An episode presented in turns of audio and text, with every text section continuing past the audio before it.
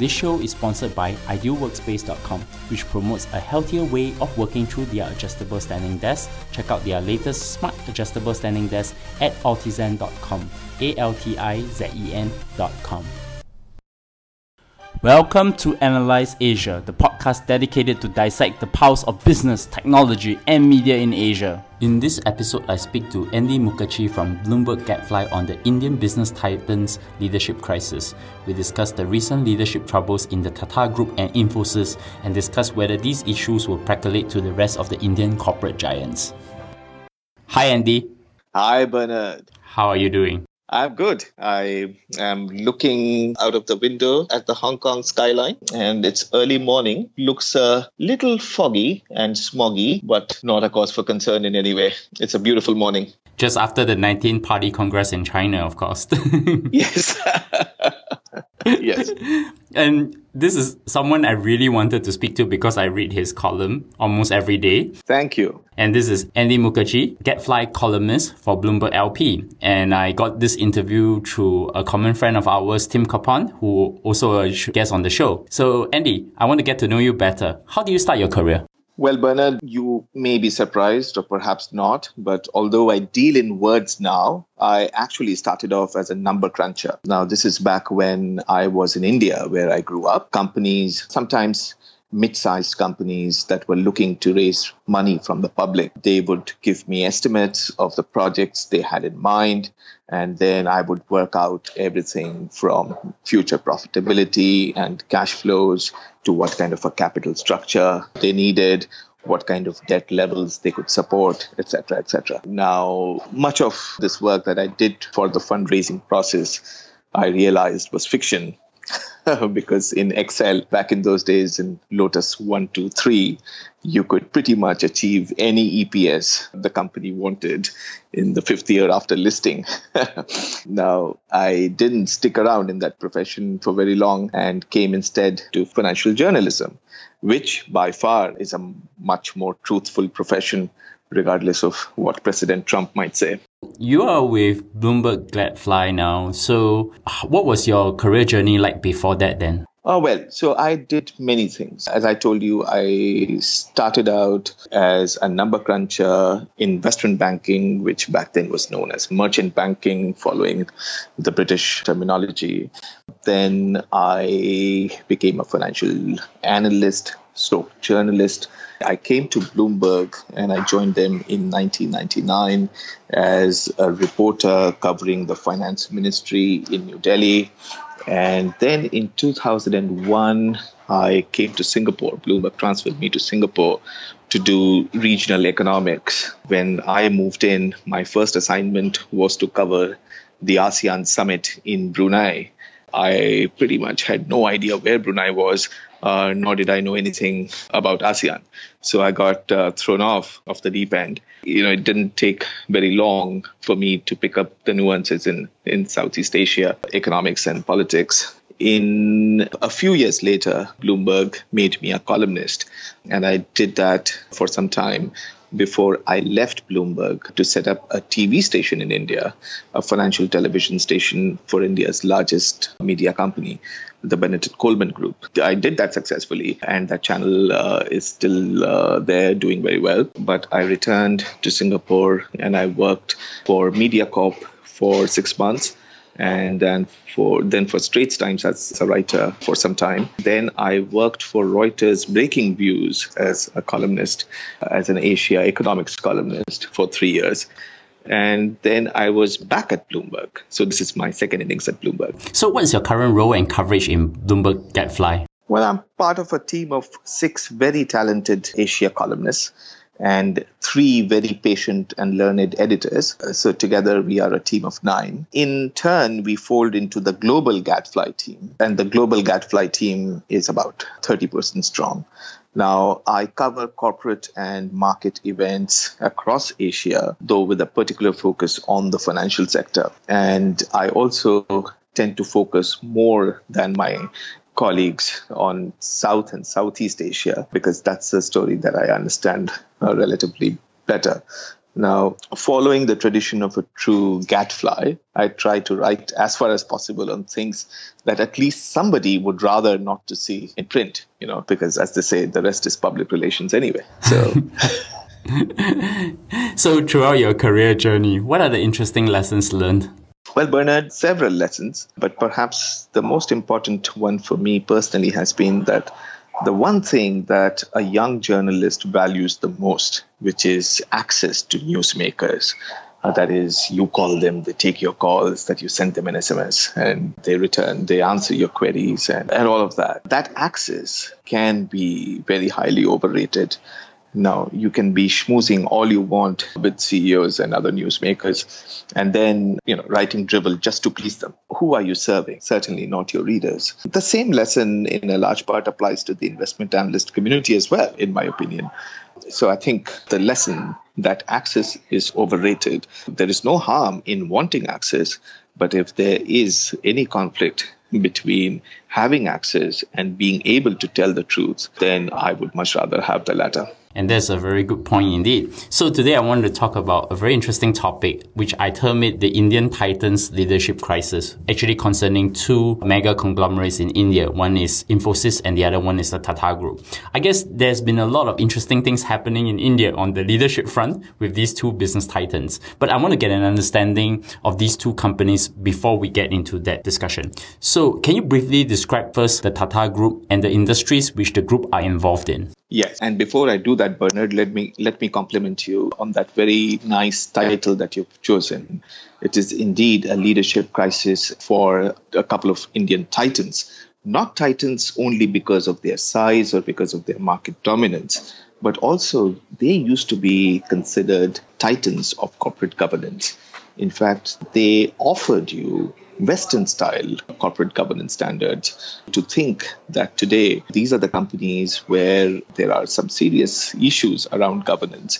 And those issues have been actually, the, those issues have only come to a light uh, because of leadership crisis that we will talk about is an interesting, as an interesting point. So now to your question, the Tata Group, or simply the Tatas as they are known in India, is a sprawling conglomerate with more than 100 operating companies and uh, 105 billion US dollars a year in combined revenue.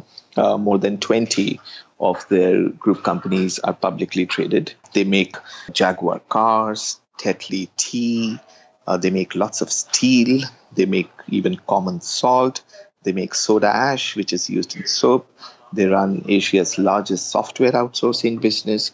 They are in aviation with joint ventures with Singapore Airlines as well as AirAsia. And at one time, they even used to own Air India. Now that Air India is going to be privatized, once again, there is strong speculation that the Tatas might want to own it again.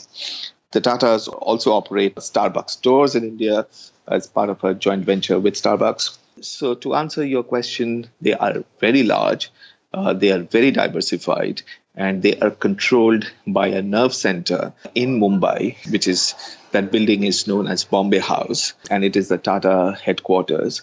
And the holding company, which is not publicly listed, is called Tata Sons. And Tata Sons is two thirds owned by charities because this is a very unusual uh, capitalist group in the sense that it doesn't really, or it historically didn't really believe that the Tata family needed to become richer and richer, uh, but they had a very strong civic mindedness and a sense that they needed to give back to the society because the society trusted them uh, as custodian of societal assets and wealth. And so the person who's now sort of the chairman of the group is Ratan Tata, who's also pretty well known in startup investing world as well, right? If I'm not wrong. Yes. So now Ratan Tata is, of course, uh, he controls the charities that I talked about, uh, the Tata charities, and thereby he exerts control over the group. Now, Tata Sons now has a new chairman, N. Chandrasekaran, or Chandra, as he's widely known. And Chandra until some time back, used to run Tata Consultancy, which is the software business. And after the spat with the previous chairman and his ousting, Ratan Tata returned for a while as interim chairman, but then he had promised that he was not going to stick around, but that he was going to hire somebody else. And so he did that. So now Chandra is the chairman, but Ratan Tata, you're right, still controls the group. So similarly, in another company called Infosys, which I often know through Tom Friedman's book as one of the most successful Indian IT outsourcing company. So can you briefly describe what Infosys do? I'm sure by now Infosys is much more complicated as compared to its roots in IT. Yeah. So Infosys is an outsourcing firm, as you said. So suppose you are a business that uses an enterprise software all businesses use enterprise software, right? To do everything from sales accounting to payroll to inventory management and, and you know what have you. Now, the main licensed part, or which which actually you know make those operating software run, could be coming from let's say SAP or Oracle, but it's the Infosys engineers or the outsourcing engineers who work for companies like Infosys who actually help develop and maintain your specific applications. Now, they practically, so Infosys works with all major global firms in all sectors. So they will probably be able to tell you on any given day as to what's going on with the US economy because and, and indeed the global economy because they they cut across all geographies. So the head office is in Bangalore. They probably will not be able to tell you anything at all about what's happening in Bangalore, but they will be able to tell you everything about what might be going on with the global economy because they work with everyone. Their engineers are on client site. They sometimes remotely manage your global infrastructure from anywhere. So if let's say you are a global bank and your ATM somewhere suddenly starts malfunctioning, it could be remotely fixed. And doing that could be a software engineer, sourcing engineer.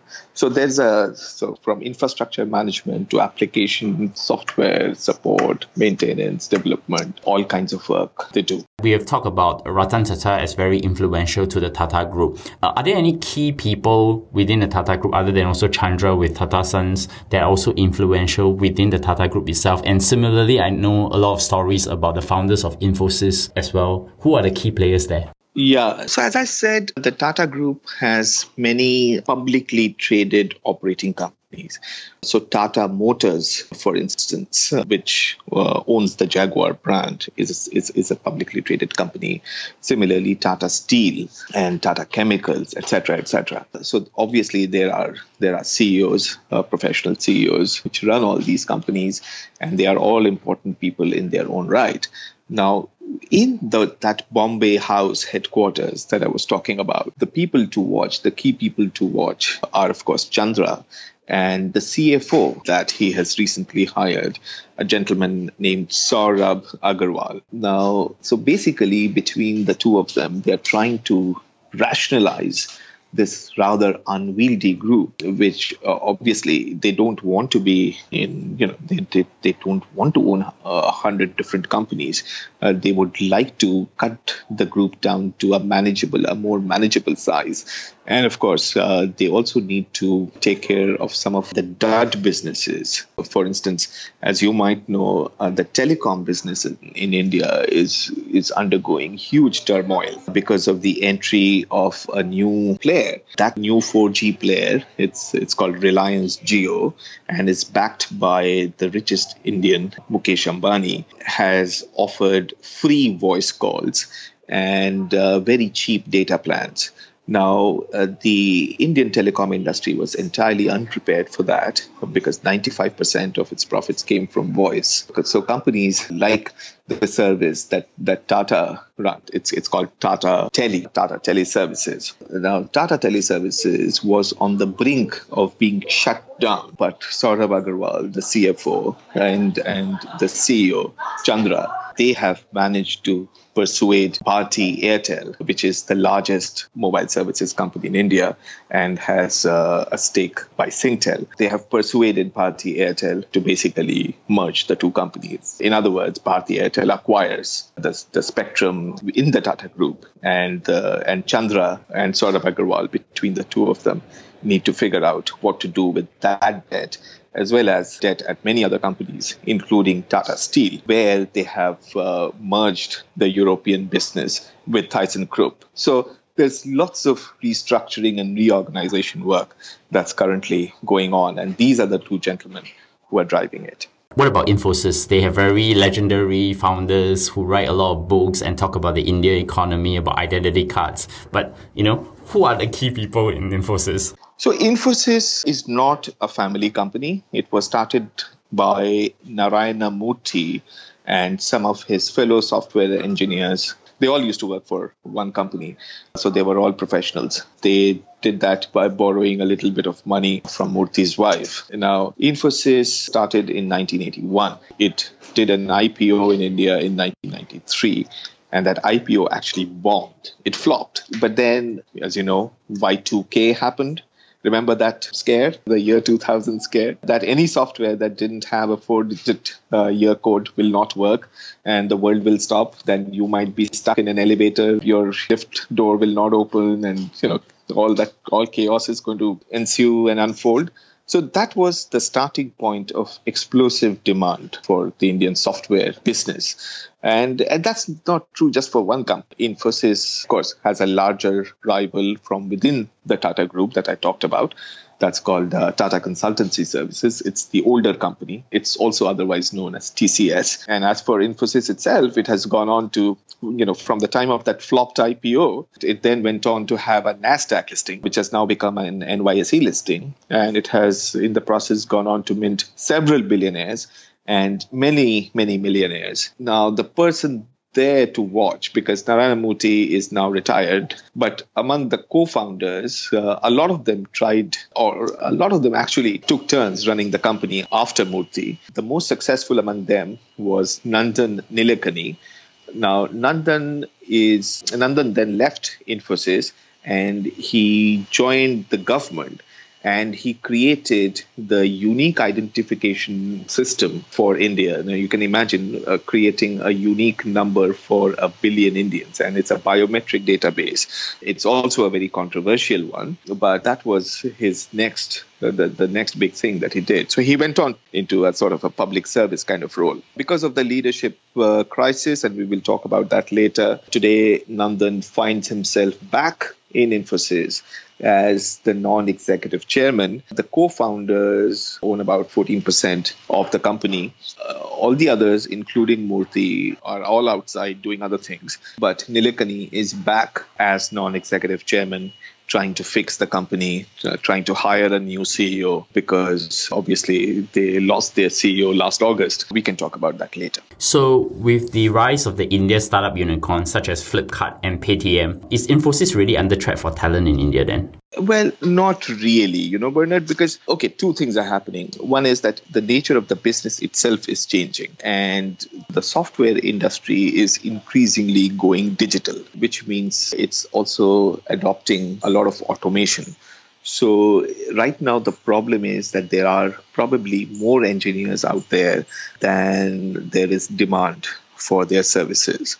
So, that industry is, is facing a bit of a glut at the moment to your specific question about Flipkart and Paytm, remember that Infosys is a pure coding company, right? It's a B2B business. Now, Flipkart and Paytm, these are in e commerce and payments, respectively. They are B2C. They also hire coders, but not in numbers that would be materially detrimental to Infosys running its business. Just to give you an idea, Infosys has almost 200,000 employees.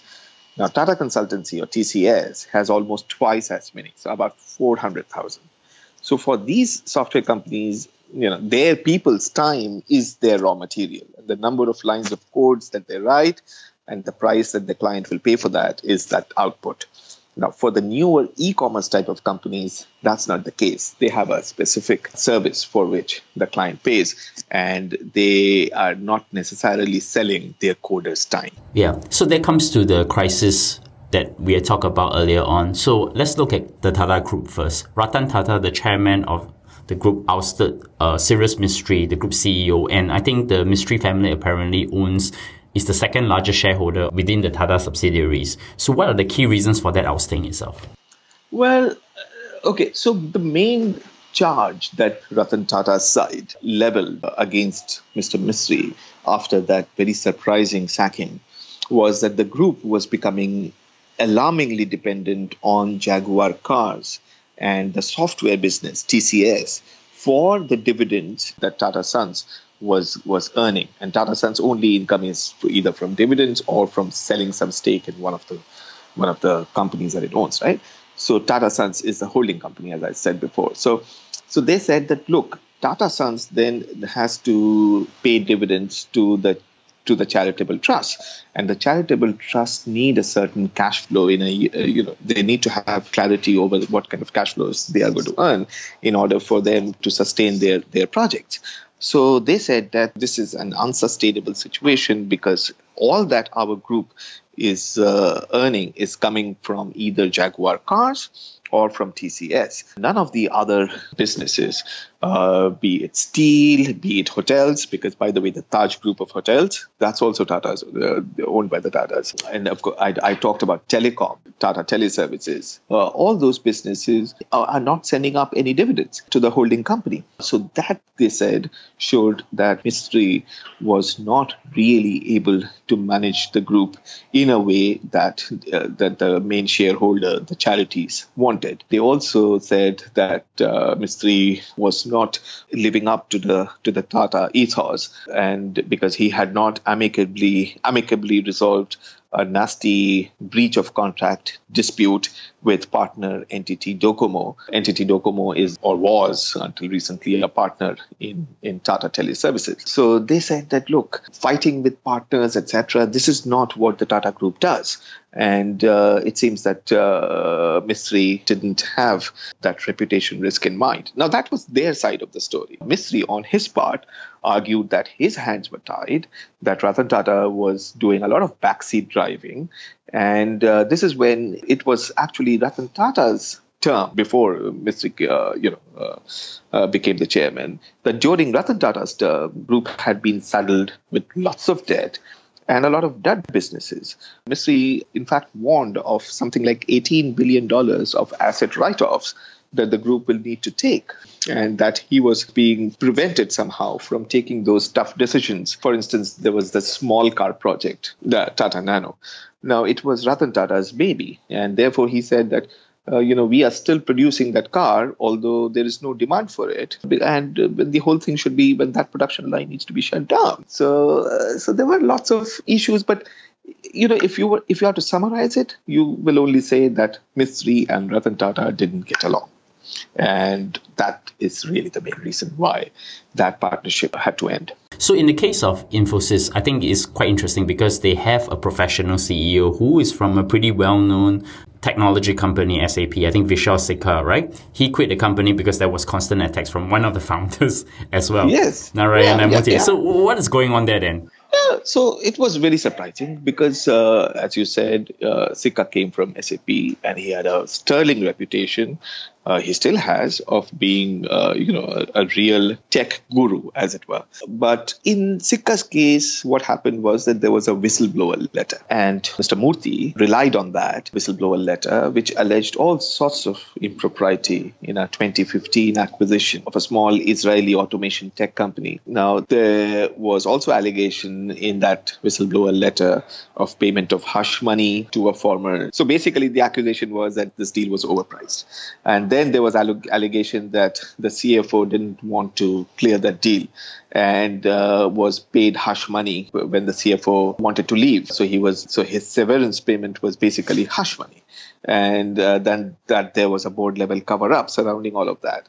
Now uh, all sorts of uh, such allegations were made. Now, Murthy, based on that whistleblower letter, demanded full disclosure of a law firm investigation. Because he said that look in my time we set some standards for disclosure and we disclosed even when we had negative surprises to spring because a large customer had suddenly cancelled a contract etc etc we told the market the truth. We told investors the truth. We didn't try to hide stuff. So that should still be the dna of the company. So therefore he wanted the full report of that law firm investigation to be made public. But the company said there are confidentiality issues involved and it can't be done. So, so the board said that Murthy is being unreasonable and he's making this whole thing very vicious. And because the because Murthy was also questioning all sorts of other things as to why uh, Sikka, you know, spends more time in Palo Alto, why doesn't he spend more time in Bangalore? Customers are obviously more in the US than they are in Bangalore, but then operations are in Bangalore. So, and why does he, you know, make use of a, of a corporate jet? Why does he charter a plane? Why doesn't he take, you know, uh, why doesn't he fly economy like the original founders used to do? So there were style differences, but more than the style differences, I think it was this whole question about that one acquisition and what went on in that acquisition and whether there was hush money, whether there was cover up, a board level cover up. Now, those became the governance issues. And then Sikka in August, surprisingly, uh, one day Infosys announces a buyback and the stock shoots up. And the next day, Sikka surprisingly tells the market that he's leaving. And then the stock falls 14% in one day. So, yeah, so both the Tata Group and Infosys, I mean, these are, they both used to be known for their sterling corporate governance record. And today, both of them have serious problems. With both companies having leadership crisis, what are the differences and will you see more of this happening in corporate India? I guess one interesting thing I picked up from the Tata Group and Infosys is that a lot is to do with the founders who have an original vision and perception of how their company should be run in the set of right and noble causes versus when they pass it on to professional CEOs or people who may not share that vision. Is that how I understand it correctly? Yes, it can be a bit of a mother-in-law problem, right? So if if a new daughter-in-law comes in, the mother-in-law thinks that oh my, you know, th- this person doesn't know anything, and I know everything about what my son wants, etc., etc. So uh, there could be a bit of that. There could even be genuine government governance lapses, and it could be that people like Ratan Tata and people like Murthy, they actually do despair about slipping governance standards and they want to uphold some you know some ethos that could also be part of the issue but but i think to me it it looks like the, the that that fetish for not wanting to let go of control is perhaps the larger driving force. Will this percolate to the rest of corporate India? Because you were mentioning that also some companies are also having those situations now as well. Yeah, so we we will probably see more of this going forward because remember there was when the Indian economy opened up starting in the mid 80s but process only gained momentum in the 1990s a lot of new entrepreneurs came onto the field right? They burst on the scene as it were. Now many of them are getting old. It's coming to that time when they have to hang their boots and they have to you know to hire uh, in, in in some situations there is a son or a daughter who is going to take over. In many instances there could be a professional manager who is going to be running things. In case uh, i mean in either situation we are going to see some sort of a, a conflict between the old guard and the new guard so leadership transitions are are not. I mean, they don't have to be messy, but they often are messy when it's a family-run company we are talking about, and that is and and a lot of Indian companies, most of the successful ones uh, outside of the multinationals, are family-run. So we are going to have situations like this.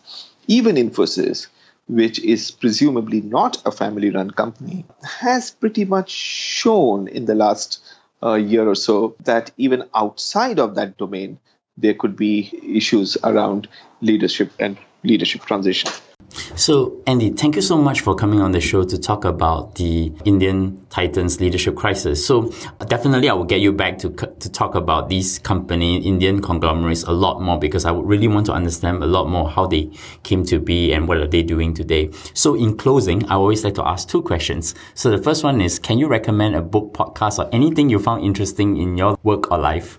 Well, the last really great book that I read, Bernard, and I strongly recommend it. If you haven't read it already, then do read Yuval Harari's Sapiens. it's it's a breathtaking summary of where we uh, Homo sapiens have arrived in, in in our short time on this planet, and the very idea that we may one day evolve into something other than Homo sapiens that our that we might get melded with robots and, and turn into a new branch um, of sapiens is is very interesting. It's also scary, but it's certainly worth pondering. I presume you have also read the sequel Homo Deus, right?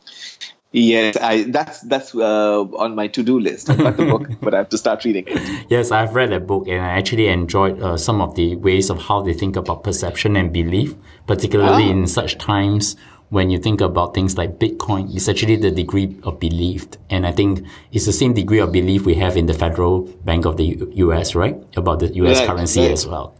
Yes. Indeed. Indeed. So you recommend it? So I, I highly recommend that book. I've, I've read it and it's probably the best book I have read early this year.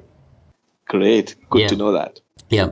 So my last question, how do my audience find you? Well, the best way to follow my work and indeed that of all my talented colleagues is uh, to go visit the Gadfly website, www.bloomberg.com forward slash Gadfly.